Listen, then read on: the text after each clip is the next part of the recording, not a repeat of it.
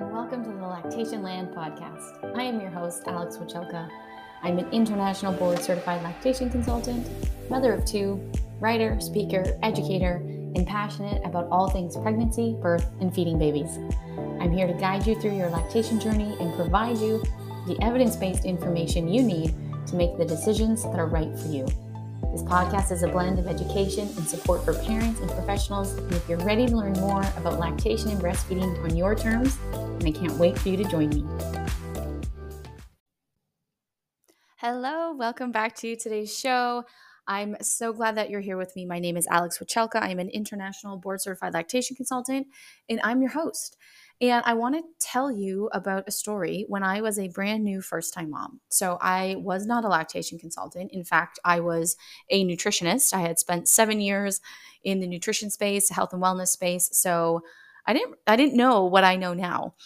And when I was a first time mom, I was struggling with my milk supply and I didn't know why.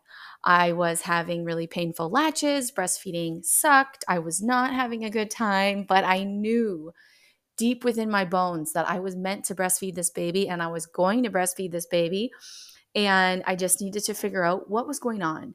So, after about two weeks of just struggling and pushing through, it was suggested to me that I should consider going to see a lactation consultant. So, I went to see the lactation consultant to get the help that I needed.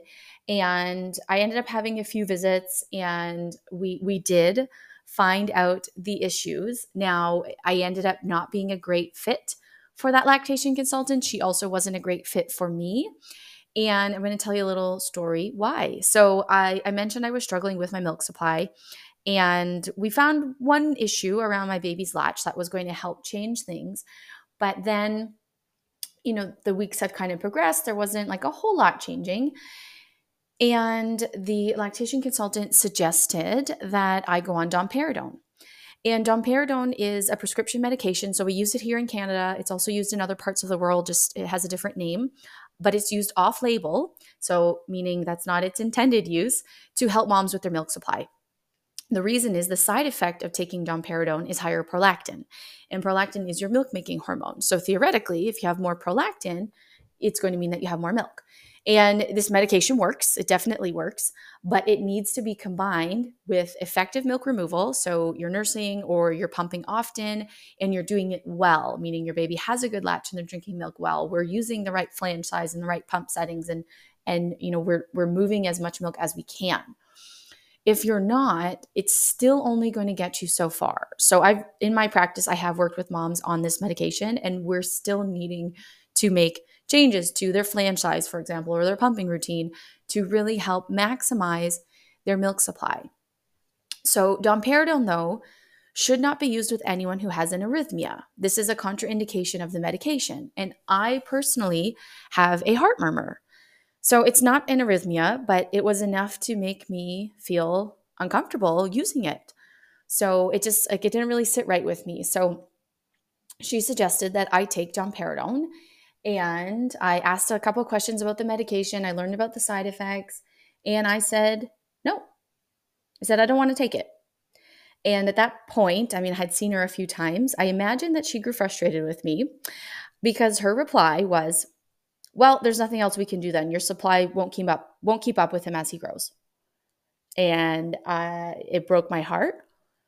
And at the exact same time, it lit a fire in me I I was angry and I was sad.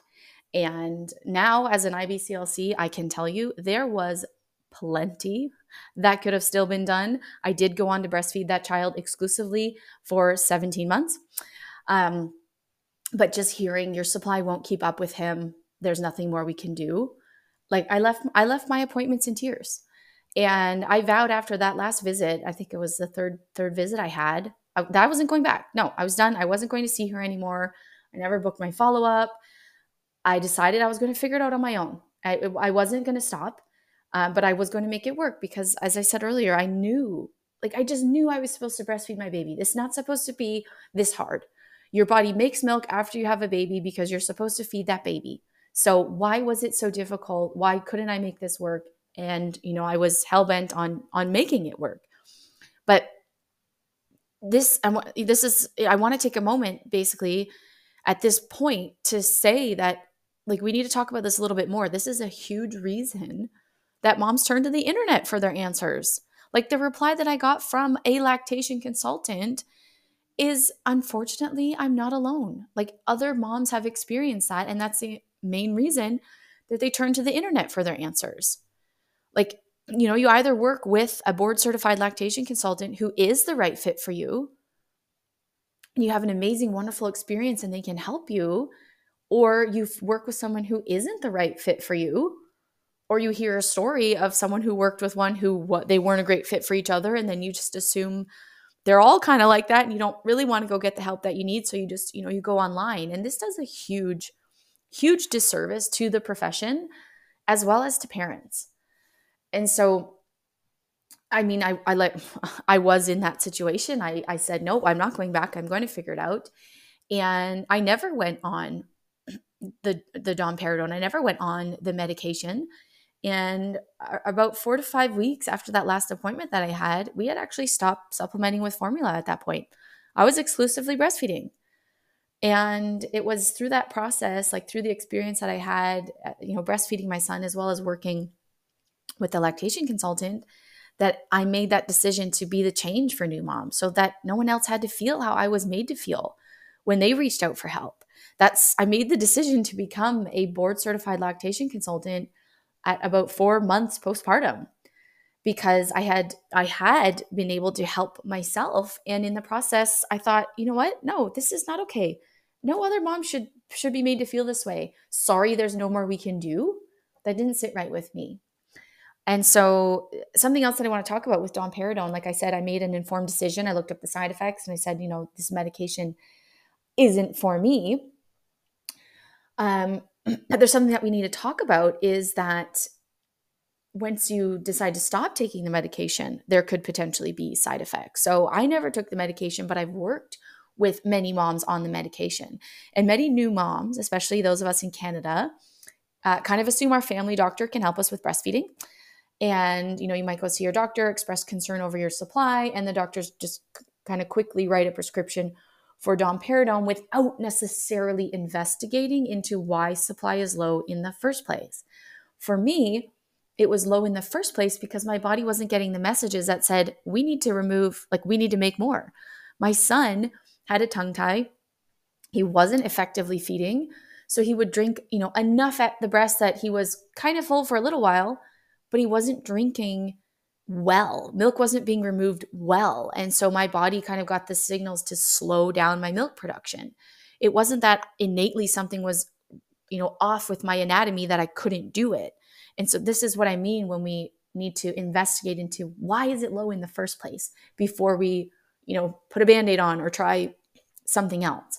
So for those of you listening who might be on domperidone or considering the use of domperidone, we generally encourage stopping the medication slowly. So rather than just taking it one day and then stop taking it the next day, you have to taper down the dose. Um, the thing is, though, moms that aren't working with lactation consultants, they might just stop, like all of a sudden stop taking the medication. And what we know is that it can actually run the risk of severe mental health side effects. There was a CBC article from um, September 2023 and they had shared that Health Canada found an association between stopping domperidone and psychiatric withdrawal events. So that would include anxiety, depression, and insomnia. Uh, the challenge is that we only have a limited amount of data. So it is based on those moms who choose to file adverse events reports. And, you know, we got to know that there's moms who don't file them that still experience this. This is why we need to take the time to listen we need to listen to what these parents are saying because just doing that, like I've worked with clients, as I said, on this medication, we know that many are experiencing side effects from the medication.